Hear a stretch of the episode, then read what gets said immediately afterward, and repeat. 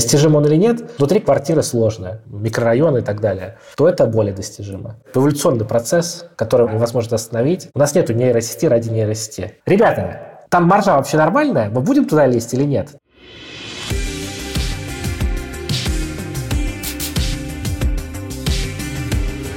Привет, меня зовут Ваня, и я Team Lead Data Science. Привет, я Артем, и я тоже Team Lead Data Science. И это наш подкаст «Данные люди». Мы в формате voice-чатов встречаемся с людьми из Data Science и общаемся с ними в прямом эфире. Нам интересны люди, которые работают с данными. Здесь мы и участники телеграм-чата Big Data People задаем вопросы нашим гостям. Слушайте нас на всех подкастерских площадках и присоединяйтесь к нашему телеграм-чату Big Data People.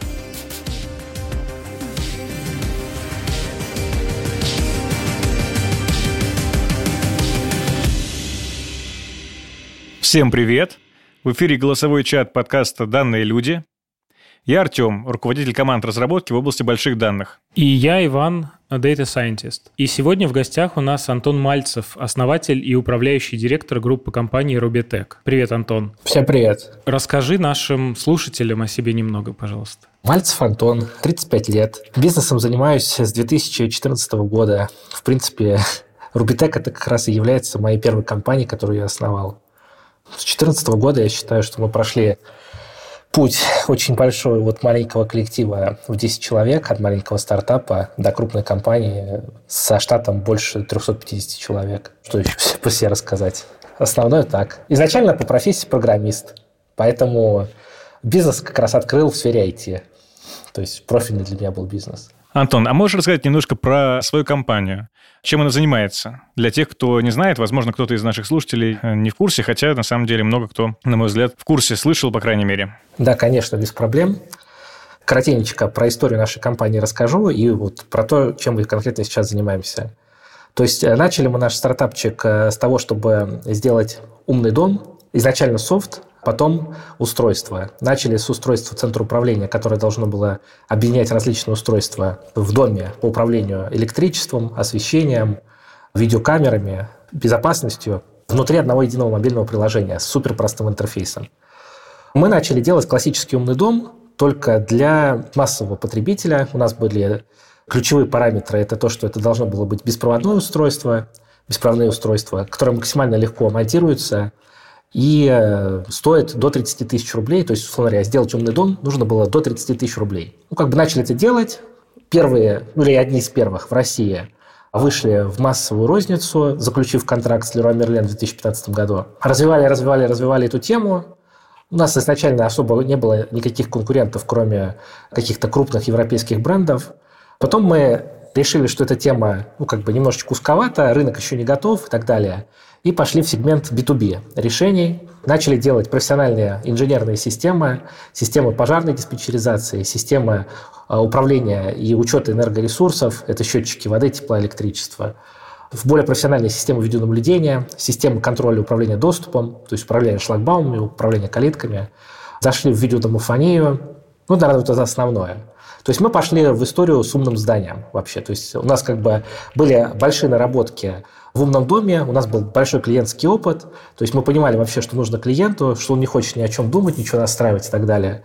И мы пошли, так сказать, со своими наработками, которые в течение там, четырех лет накапливали, в профессиональные B2B решения. То есть на тот момент B2B решения были, ну, скажем так, для очень узкоспециализированных специалистов по настройке, вот такие очень громоздкие и так далее. Вот. Мы хотели применить подход простоты и легкости наших решений B2C в B2B сегменты.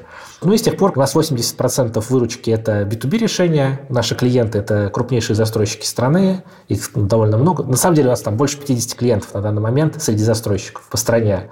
Ну и также мы продолжаем заниматься розницей, то есть продаем решения для умного дома. То есть у нас как бы общая концепция – это что, условно говоря, начиная с квартиры, у тебя может быть умная квартира, да, дальше ты выходишь в подъезд, у тебя умный подъезд, дальше по территории ходишь, у тебя умный, так сказать, микрорайон и так далее. Ну, все это сводится в платформу, на которой мы можем онлайн посмотреть все эти системы. Есть решение для управляющей компании, в которой Управляющая компания может онлайн посмотреть все слаботочные инженерные системы любого микрорайона на карте, там, вплоть до квартиры. А для жителей есть мобильное приложение, с помощью которого он может всем этим управлять хозяйством. Вот вкратце о нашей компании. В последнее время мы начали заниматься, ну вот в этом году, заниматься развитием международных рынков. Ну, я думаю, что мы неплохие результаты в следующем году покажем. Вот так в двух словах. Спасибо большое. Антон, а какой для тебя образ идеального умного дома? Ну вот, вместе со всем зданием, может быть, и с квартирой. Каков для тебя этот образ именно идеального? И достижим ли он сейчас? Очень простой. Я его не вижу, не слышу, а он мне помогает жить и экономить время. Вот, очень простой. То есть вот это настоящий умный дом.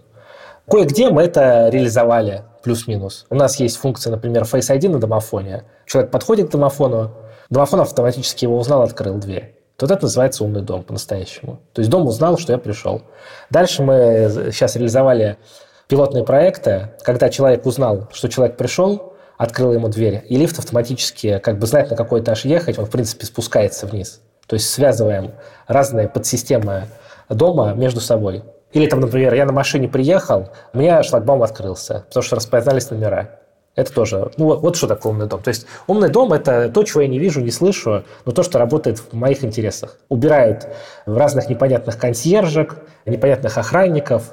Достижим он или нет, внутри квартиры сложно. Если это идти к подходу гаджет купил в магазине и поставил, это сложно достижимая задача. Если мы говорим о комплексном проектировании с самого начала и продумывании клиентского опыта вот на всех этапах, внутри там микрорайона и так далее – то это более достижимо. Задача очень комплексная, очень сложная и решается на разных этапах, на разных уровнях вообще, в принципе, проектирования, там, застройки и так далее, эксплуатация. Здесь ответил. Насколько это безопасно вообще в будущем иметь вот такого помощника, который знает о тебе все и может сделать много чего вокруг тебя без твоего ведома? Ну, вопросы безопасности – это абстрактные вопросы, если честно. Мое отношение к этому, что все равно будущее наступит, хочешь ты или нет, и вопросы безопасности, они э, так или иначе... Чем дальше будем идти, тем безопаснее это будет. Невозможно развиваться без э, рисков. То есть это, тогда ты будешь деградировать. Это как с внедрением автопилота на автомобиле. Он с каждым годом все лучше, лучше, лучше, лучше, лучше, лучше и лучше. И в итоге настанет такой момент, когда он будет лучше водить, чем любой человек, снизит аварийность на дорогах и так далее. Но для этого должен пройти большой путь. Я считаю, что это ну, такой как эволюционный процесс, который, а, невозможно остановить, б, который неизбежен абсолютно, и с, который, ну да, конечно, есть какая-то опасность, но как бы есть опасность, что идешь по улице по Москве, подскользнешься, головой ударишься и умрешь. Такой, мне кажется, опасности выше вот, для человека. Вообще, если говорить, например, про наше решение, да, то большинство данных, которые используются, они обезличенные. И нейросеть, она как бы может, конечно, пропустить какого-то злодея, но, скорее всего, не пропустит. Ты упомянул нейросети, и угу. хотелось как раз узнать, большая ли сфера применения Data Science в целом, не обязательно только нейросетей, в системах умного дома, и применяете ли вы ее? Об этом все говорят много, да, там, что вот мы собираем большие данные, ну, все компании в мире собирают большие данные, но никто особо ничего не знает, что с этим делать, как, на самом деле. Нейросеть – это инструмент, алгоритм, который призван решить конкретную прикладную задачу. У нас нет нейросети ради нейросети. У нас есть прикладная задача, чтобы человек зашел в подъезд, не доставая телефон. И мы под это нейросеть обучили.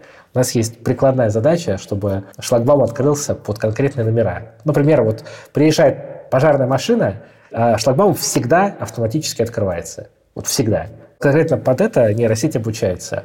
Данные в облаках у нас, в принципе, обезличены, лежат. Понятно, что человек должен загрузить свою картинку, чтобы на него это срабатывало, но на самом деле эта картинка специальным образом обрабатывается и в открытом виде не хранится нигде. На самом деле нейросеть не сравнивает картинку и там свой алгоритм, она немножечко по-другому работает.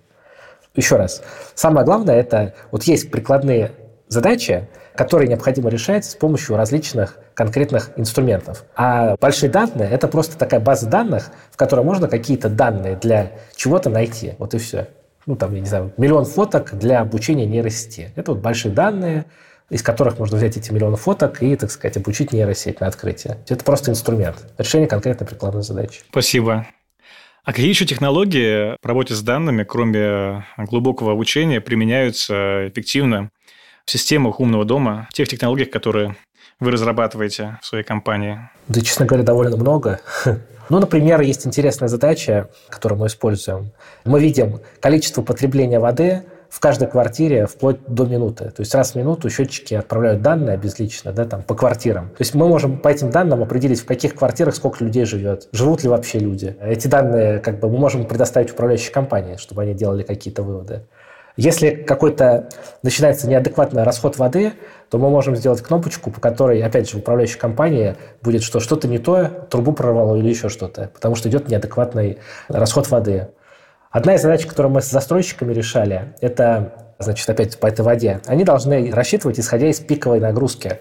Мы собирали статистику в течение полугода по дому, который уже давно введен в эксплуатацию, и предоставили им эти данные для того, чтобы они, так сказать, начали экономить на этих своих трубах, то есть сечение уменьшили. Потому что принципе, статистика показывает, какие параметры пиковые. На основе реальных данных можно сделать выводы, а не на основе каких-то там расчетов в Excel-табличках. Умная система позволяет в режиме реального времени снимать огромное количество статистики, которое можно потом применять для того, чтобы улучшать любые, так сказать, подсистемы внутри дома. Вот, наверное, основное, для чего это все придумано. И плюс, ну, это, например, с пожаркой, да, то есть э, Оцифровка значит, окружающего мира позволяет видеть очень много проблем, с которыми дальше надо, так сказать, работать и улучшать все клиентские сервисы. Ну или там наказывать людей. Могу еще пример привести. У нас значит, внедрена функция – то есть все знают, что нельзя останавливать машину на газоне. У нас э, прекрасно работает функция, которая видит, что машина на газоне, сообщает это в управляющую компанию, управляющая компания заказывает эвакуатор. Абсолютно тоже прикладная задача. Там размечаются зоны, здесь парковаться можно, здесь парковаться нельзя. Это зона для пожарной техники, это зона, не знаю, гулять для людей. Ну, люди бросают машины как зря. Вот э, технологии нам позволяют злодеев наказывать, воспитывать, точнее.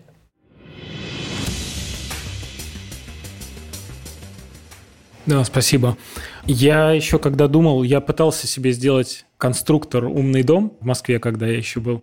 То есть я покупал разные лампочки, сенсоры и прочее, прочее, прочее. Не могу сказать, что это очень хорошо удалось, но у меня в голове была мысль такая, что было бы здорово, если бы система умного дома обучалась бы постепенно на моих действиях, ну, например, если она видит, что я вечером приглушаю свет, чтобы она делала это за меня постепенно.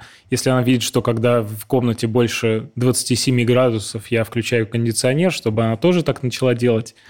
Я вижу, что здесь, в принципе, подходят алгоритмы reinforcement learning, обучение с подкреплением. И вообще вот мне интересно, используются ли это сейчас технологии, ну, эти алгоритмы в умных домах, и вообще достижимы ли подобные вещи, да? Ну, во-первых, есть такая вещь, как индивидуальность, да, то есть если один человек в доме живет, это все выглядит легко, а когда живет 15 человек, в большом доме, ну или хотя бы семья, 4 человека, это уже выглядит совсем по-другому. Потому что кому-то температура 22 комфортно, а кому-то холодно. И так касается абсолютно всех систем.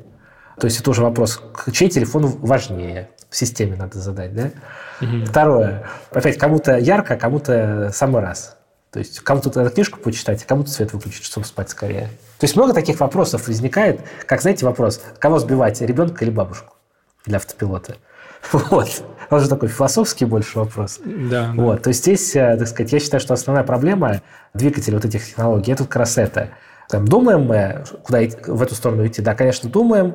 Думаем, что по принципу, что человек осуществляет какие-то действия, и потом ему просто подсказочка. Вот это лучше добавить в избранное, а вот это лучше соединить. Окей, не окей. По такому принципу. То есть в ручном режиме сейчас это настроить, конечно же, внутри нашей системы можно достаточно легко. Сейчас, вот конкретно в нашей системе умного дома Rubitec, сделать, что если температура стала больше 27 градусов, то включи кондиционер, элементарно делается там за 5 секунд в ручном режиме. Значительно усложнять систему, чтобы оно типа все само как-то определяло, ну, наверное, можно, но я думаю, что у вас, я не знаю, iPhone или Android вечером тоже не всегда корректно меняет э, подсветку на экране. Иногда работает, иногда не работает. Хотя, казалось бы, куда проще. Все в айфоне есть, э, что нужно для этого. Не работает как следует.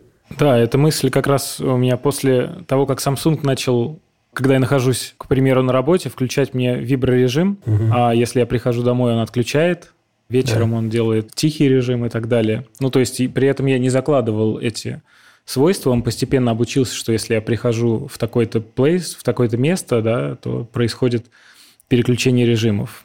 Он там выдает, ну, например... Ну, такое, это очень аккуратно надо этим пользоваться. То есть у нас пока, вот, например, с таких простых функций, если ты пришел в офис, то у тебя автоматически переключается на офис. Если ты пришел домой, у тебя переключается на дом автоматически. Вот это, да, пожалуйста, работает по геолокации, отслеживает телефон. И ты когда заходишь, ну, я когда к себе домой приезжаю, а, открываю просто приложение, чтобы ворота открыть, и у меня как бы автоматически мой дом. Потому что по геолокации понимает, что я приехал домой. Что-то делается, что-то ну, сложно реализовать.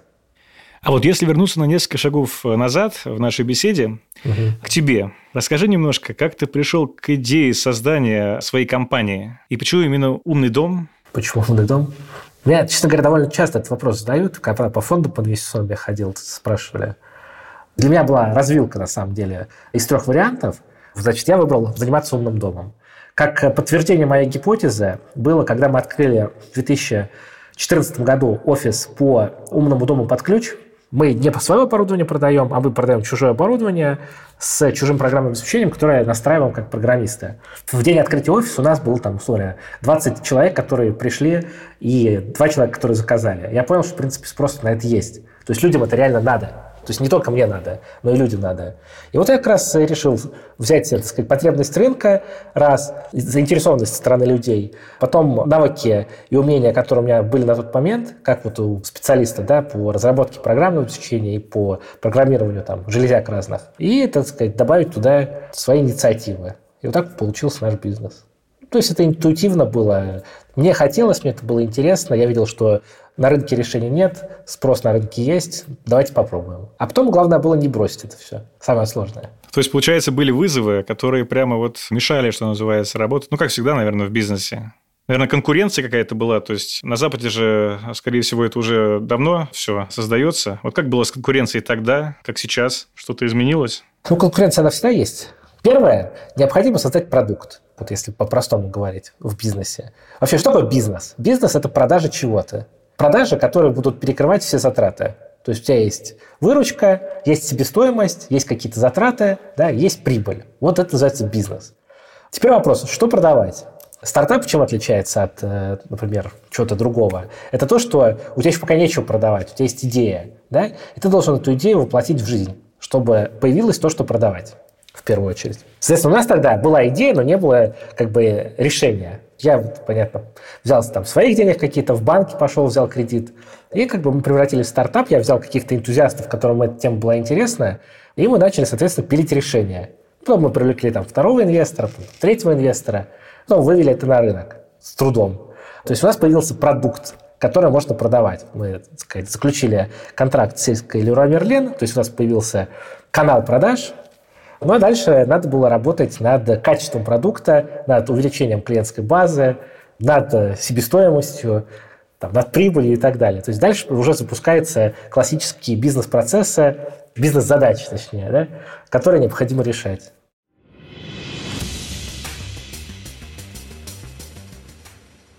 Получается, для продвинутой аналитики, употребления воды, электричества и так далее, нужно много сенсоров, датчиков. В связи с этим вопрос, насколько это осложняет и делает дороже обслуживание? И является ли это проблемой для того, чтобы использовать системы умного дома в обычных жилых домах? Не так. На самом деле, самое главное – это не усложнять задачу. Достаточно поставить эти умные счетчики, собирать с них показания, дальше это превращать в графики и дальше смотреть на эти графики. То есть ничего это не удорожает. Еще раз, у нас концепция сейчас, вообще как бы фундаментальная концепция нашей компании – заключается в том, что умные системы позволяют снижать затраты, подчеркиваю слово, снижать затраты на строительство. Вот это ключевой вопрос. Снижать затраты на строительство.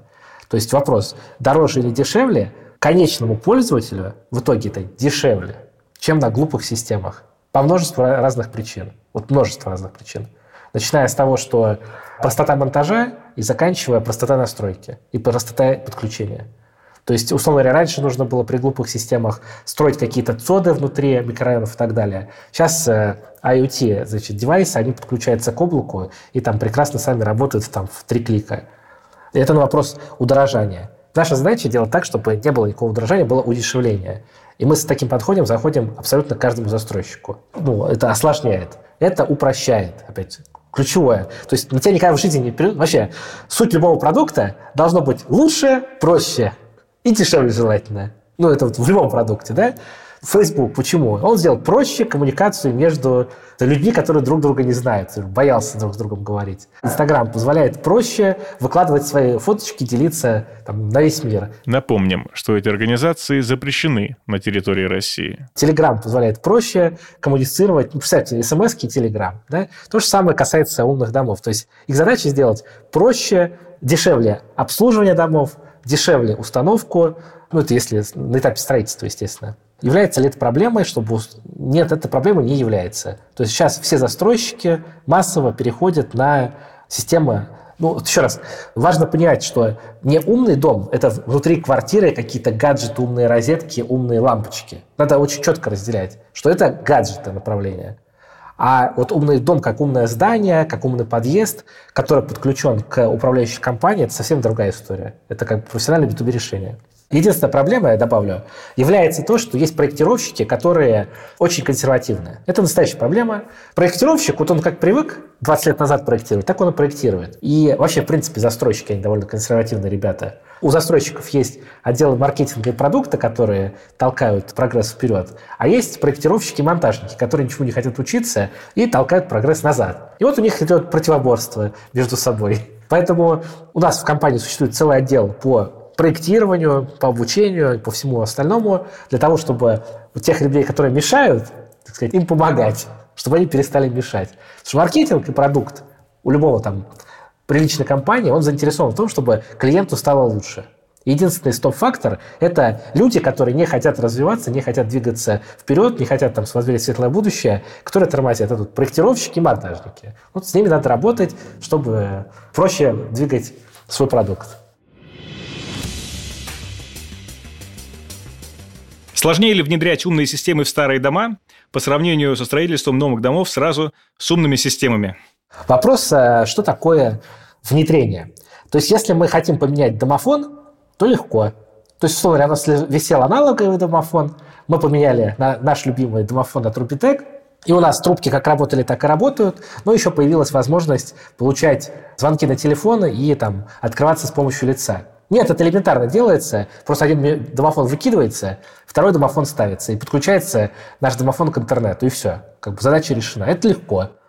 С счетчиками ситуация сложнее. Нужно им организовать канал связи, там то, все, пятое, десятое. То есть инфраструктура не готова для того, чтобы управляющая компания может не, там, не иметь там, чего-то. То есть это уже начинается комплекс проблем, которые необходимо решать. Но я вам хочу сказать, это интересный вопрос. То есть у нас сейчас действительно много объектов, которые, условно говоря, делают апгрейд своих домов полноценно и приходят э, к нам, сказать, за помощью, чтобы мы помогли, проконсультировали, предоставили платформу и все остальное для того, чтобы проапгрейдить. То есть много, на самом деле, инициативных подъездов, там, домов, жильцов, которые хотят как бы идти в ногу со временем и свой дом проапгрейдить. И тогда на собрании ТСЖ принимается решение, что мы там делаем это, это, это, и как бы обращаются в том числе в нашу компанию, мы это делаем. Но, конечно, на этапе проектирования все это делать проще. Но и так, и так можно. Спасибо. Спасибо. Сколько этапов включает в себя разработка решения для умного дома в вашей компании? Ну, он очень итерационный процесс. Много этапов. У нас как бы от идеи до э, реализации. Все делаем под ключ. То есть у нас есть пять различных департаментов в техническом отделе, да, которые занимаются разработкой решений. Э, ребята, которые делают, давайте начнем с дизайна, наверное, вот, делают дизайн. Дизайн мобильного приложения, дизайн устройства, внешний вид. А, и дизайн веб-платформа, потому что все вместе работает. Платформа раз, мобильное приложение два, внешний вид устройства три. Это раз. Второе. Есть э, значит, подразделение, которое делает железячку, плату да, на устройство. Это второй отдел, аппаратный. Третий – это те, которые делают прошивку на это устройство. Это третий. Четвертый – это которые делают мобильное приложение. Пятый – которые делают платформу. А внешний вид устройства, он внутри аппаратного э, отдела находится. То есть дизайн нужно не только как бы нарисовать, но еще спроектировать 3D-корпус, да, конструктор. Ну, на самом деле, шестой отдел мы недавно открыли, это отдел искусственного интеллекта. То есть вот шесть отделов получается. И они все вместе с собой, с друг другом работают, у них там синергия. Чтобы разработать датчик, нужно пройти кучу-кучу-кучу этапов. Придумать дизайн, согласовать его с конструкторами, чтобы этот дизайн был не только красивый, но и выполнимый. Да? Согласовать это, с, на примере датчика дыма, с ГОСТами, которые МЧС придумывает. Датчик красивый, его возможно создать, и плюс он соответствует всем ГОСТам МЧС. Или вот у нас сейчас ГОСТом Е52, это европейский сертификат пожарной безопасности. Дальше нужно, так сказать, нарисовать мобильное приложение и реализовать мобильное приложение на двух платформах Android и iOS. Дальше необходимо соединить этот датчик банальный с этим мобильным приложением. Это делается с помощью платформы. Инструмент э, соединения одного и другого. Дальше нужно сделать так, чтобы система между собой, если одна система сломалась, другая не сломалась. Ну, не знаю, там сервера. Делаешь децентрализованную систему серверов. Делаешь э, систему, ну, там, не зависящую друг от друга. То есть, ну, как много задач. Кто-то делает архитектуру всей этой системы. В среднем у нас разработка одного какого-нибудь датчика от момента идеи до момента выхода на рынок, ну, идет год полтора-два. При разработке заказываете ли вы датчики за границей? Конечно, заказываем.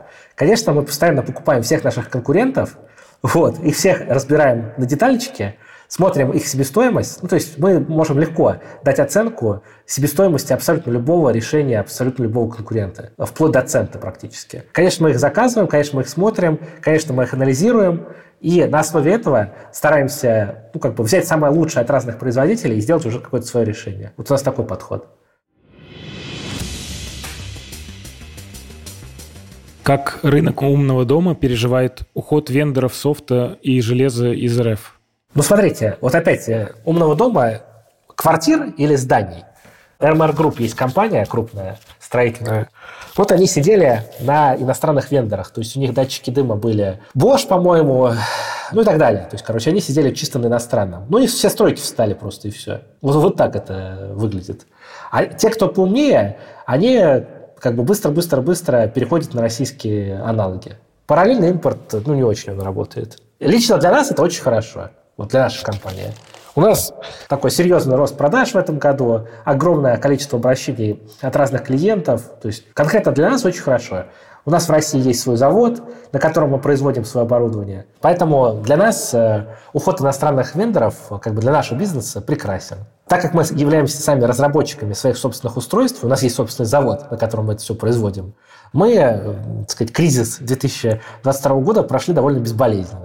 Да, у нас какие-то поставщики комплектующих, чипов, там, конденсаторов, еще что-то, там, они отказались поставлять, но мы быстренько перешли на аналоги. Слава богу, рыночная экономика, весь мир большой, позволяет сделать это. К тому же не все ушли. Если говорить про умный дом, китайцы там как были, там они никуда не делись. Окей, спасибо. Какой стек технологий используете в части искусственного интеллекта? Как происходит взаимодействие отделов разработки? Если в части и интеллекта, вот я, честно, не специалист по интеллекту, я так сходу не готов сказать. Но я знаю, что сначала делается на питоне моделька, да, там потом, так сказать, обучается эта нейросеть. Но вот так вот сильно глубоко я, не, вот правда, честно, не вникал. То есть я все-таки бизнесом занимаюсь, а не вот технический директор. Жалко нет технического директора, я думаю, что он легко бы ответил на этот вопрос. А отделов разработки у нас э, матричная структура управления – то есть у нас есть э, начальники отделов, там, аппаратного отдела, отдела мобильной разработки, отдела тестирования и так далее. есть э, по проектам, то есть PM умного дома, PM пожарки, PM АСКУ, ну, счетчиков и так далее. Соответственно, у них нас, они формируют PM проектной команды, и задача PM, чтобы, а, формировалась ТЗ, б, значит, в срок это ТЗ, ну, понятно, что оно должно быть адекватно оценено там, начальниками отделов, да, и дальше, чтобы это ТЗ в срок было выполнено и в бюджет, который, так сказать, заложен. То есть у нас идет через ТЗ, через управление бюджетами, сроками. То есть ПМы формируют еще раз рабочие группы, а начальники отделов следят за тем, чтобы стек технологий использовался один и тот же в разных проектах. Ну, потому что будет странно, что, условно говоря, будет 15 мобильных приложений на 15 продуктов. Естественно, что технология общения с нашей платформой во всех продуктах должна быть, естественно, одинаковая. Вот как раз за этим и следит э, значит, начальник отделов. Также начальники отделов у нас следят за тем, чтобы людей хватало. И вообще качество этих людей соответствовало. Потому что у PM нет времени думать, там, соответствует э, качество сотрудника или не соответствует. То есть он как бы должен, в принципе, доверять разработчику. Если разработчик говорит, это невозможно, ну, значит, наверное, это невозможно. Или если разработчик говорит, это две недели, значит, это две недели.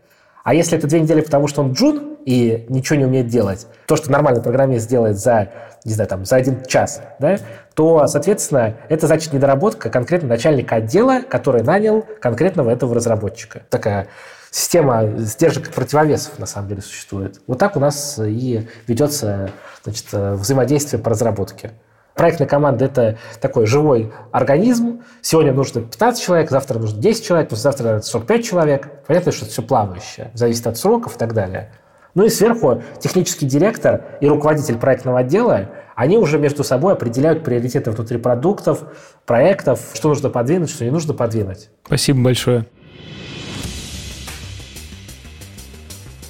Келлер в декабре представила умный унитаз со встроенным голосовым помощником Алекса за 11,5 тысяч долларов.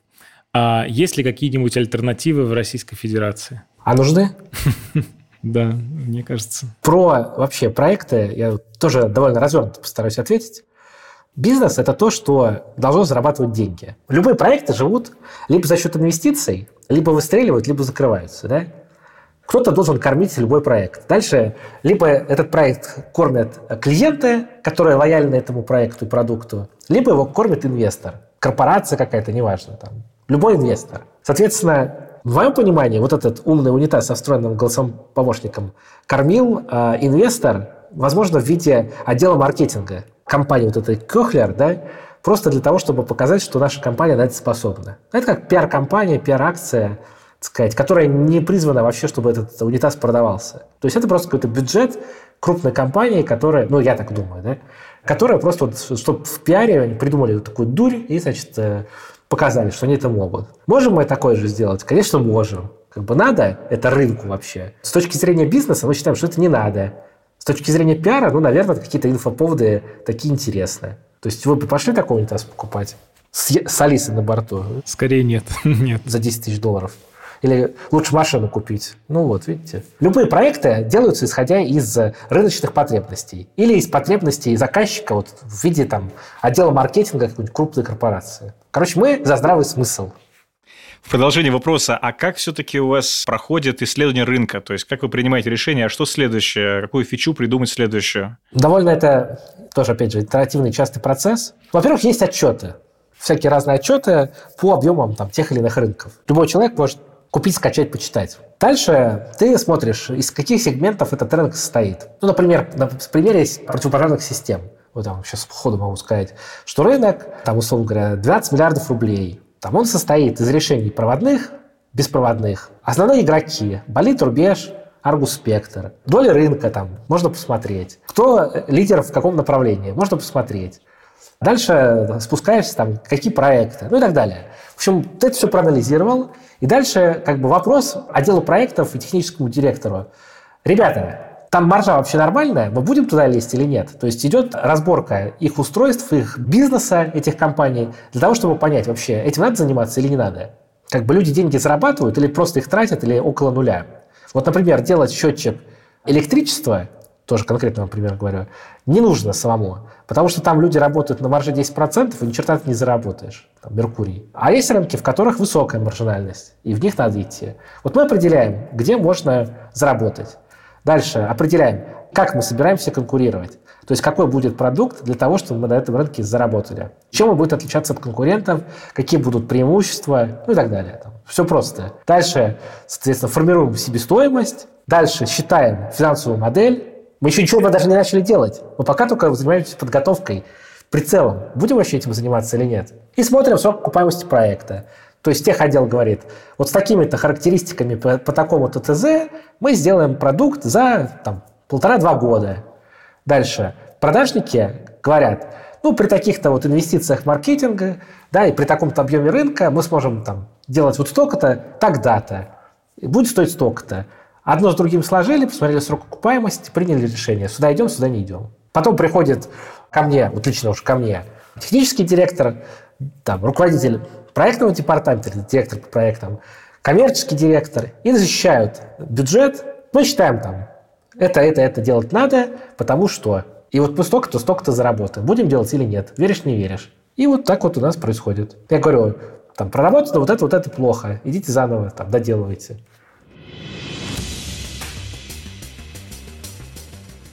Обращаете ли вы внимание на молодые стартапы в направлении умного дома? Обращаем. С целью поглотить или скооперироваться по развитию технологий? Или, может, еще какая-то цель есть взаимодействия? Вы знаете, вот не, почему, конечно, мы обращаем внимание, выходим на всякие выставки, читаем всякие форумы и так далее. Много с кем общались. Проблема в том, что люди, ну, там, реально действующих хороших каких-то стартапов, их вообще, ну, если говорить про Россию, их вообще, можно сказать, что нету.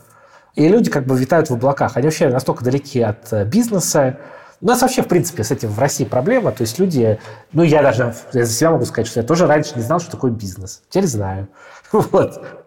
Скооперироваться по развитию технологий – вот я, бы, я с удовольствием на вопрос, делать самому или купить, вот я всегда куплю, если это стоит адекватных денег. Фокус развития нашей компании на том, чтобы быстро развиваться и быстро захватывать рынки и расти там минимум на 50% в год.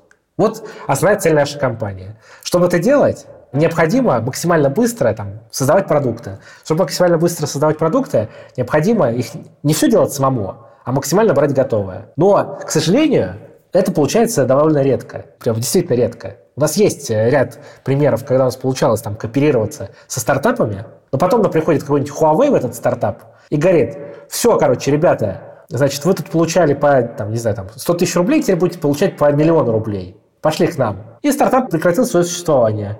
А нам что делать? Понимаете? То есть это как бы риски. Окей, okay, мы сейчас э, стоим на определенном уровне да, технологий. Наверное, э, они как-то выровнены по всему миру. То, что вы представляете, то, что представляют ваши западные коллеги, а, они примерно, наверное, одного уровня, потому что все со временем выходит на какое-то плато. Когда-то в э, машинном обучении был всплеск, то есть появились технологии нейросетей, да, и почему они появились? Потому что появилось железо, которое смогло отрабатывать просто так, что эти нейросети заработали. То есть какой-то был стопер в начале, глубокое обучение вообще не развивалось, и потом в 2000-х резкий всплеск, и вот сейчас до сих пор это все продолжается, растет, то есть нейросети там повсеместно, в телефоне, в телевизоре, в компьютере, где угодно, в камерах видеонаблюдения и так далее. Есть ли какой-то такой стопер, на твой взгляд, в технологиях умного дома? И э, если есть, то как ты думаешь, что будет, когда этот стопер будет преодолен? Есть один стопер простой. Люди не понимают, зачем это надо. Вот это как бы основной стопер. Второй стопер это можно назвать э, запарк технологий. Но запарк технологий решается с помощью там, интернет-платформ разных. То есть, хорошо, третий стопер это то, что каждый пытается свою экосистему. То есть, э, условно говоря, любая корпорация считает, что ее экосистема лучшая. Нету открытых, как минимум, экосистем. То есть, когда нейросети стали доступны, когда они, как бы они когда открылись миру, да, что вот здесь вот скачай, вот так вот обучи. То есть они стали всем доступны массово. То же самое касается, я думаю, что умных домов. Что когда как бы все перестанут думать конкретно о своей компании и начнут думать, так сказать, о развитии, особенно крупной корпорации, тогда как бы процесс пойдет быстрее. Спасибо. С точки зрения работодателя, как э, управляющий директор Рубитек, скажи, пожалуйста, на что э, ты обращаешь внимание при подборе специалистов в области аналитики и машинного обучения? Я их не подбираю. Подбирает HR, Потом дальше проходит собеседование с руководителем отдела искусственного интеллекта, и дальше идет собеседование, если необходимо, с техническим директором. Угу. Моя задача организовать процесс найма этого сотрудника. И моя задача а, обеспечить, чтобы он работал подольше и покачественнее. Вот это я занимаюсь. Окей. То есть моя задача выстраивать штатное расписание, которое а, адекватно для развития моего бизнеса на данный момент. Тогда переформулирую вопрос. На что обращаешь внимание при подборе руководителей в свою команду, в том числе технических? Первое. Автономность. То есть, если человек ко мне приходит с вопросом «как?», то правильный ответ «как ты сам считаешь необходимым?». И он должен с ночи ответить на этот вопрос и обосновать. Да? То есть, автономность первое. Не приходить ко мне с вопросами, а приходить с идеями, с предложениями и так далее. Второе – это трудолюбивое. Третье – это умный. Это основное. Все остальное приложится. Обучится, научится. У меня в компании огромное количество людей, которое приходило на низкие очень должности, не обязательно в технический департамент, но в техническом тоже есть. И сейчас директора. Огромное количество людей. Вот они за счет от автономности, трудолюбия и ума все это достигли. Больше ничего. Пришел на 40 тысяч, сейчас получает 400. Пожалуйста, примеры прям есть. А с точки зрения образования, а обращаешь ли ты внимание на наличие высшего? Нет, это вообще не имеет никакого значения. Вообще никакого. Я бы даже сказал так, если у него MBA, скорее всего, мы его не возьмем. вот. Они красиво говорят, умеют делать диаграммы, презентации и все остальное, но это все пшик. А у нас э, работа на результат. То есть, когда я говорю автономность, это работа на результат, на конкретный. Мы определяем цели, они должны этих целей достигать сами, придумывать как. Как правило, вот девочек я, например, больше люблю, чем мальчиков. Уж не знаю почему. У них как-то... Вот у меня руководителей, директоров, в основном девочки. Разного возраста, то есть есть там за 50, есть, э, ну, все, конечно, больше 30. Я супер толерантный человек, мне главный результат, который человек дает. Вот это, наверное, основное. Спасибо большое, Антон. Надеюсь, на все вопросы ответил, э, не заставил всех там скучать. Спасибо огромное. Было очень интересно. И на самом деле лично как бы такие у меня э, личные как бы цели были этой беседы, потому что тоже интересно внедрять технологии у себя в загородном доме. Поэтому большое спасибо за супер крутую беседу. Обращайтесь к нам, мы поможем. Окей. Всем спасибо большое. Антон, э, хорошего вечера. Спасибо. Всем пока. Всем пока. Пока-пока.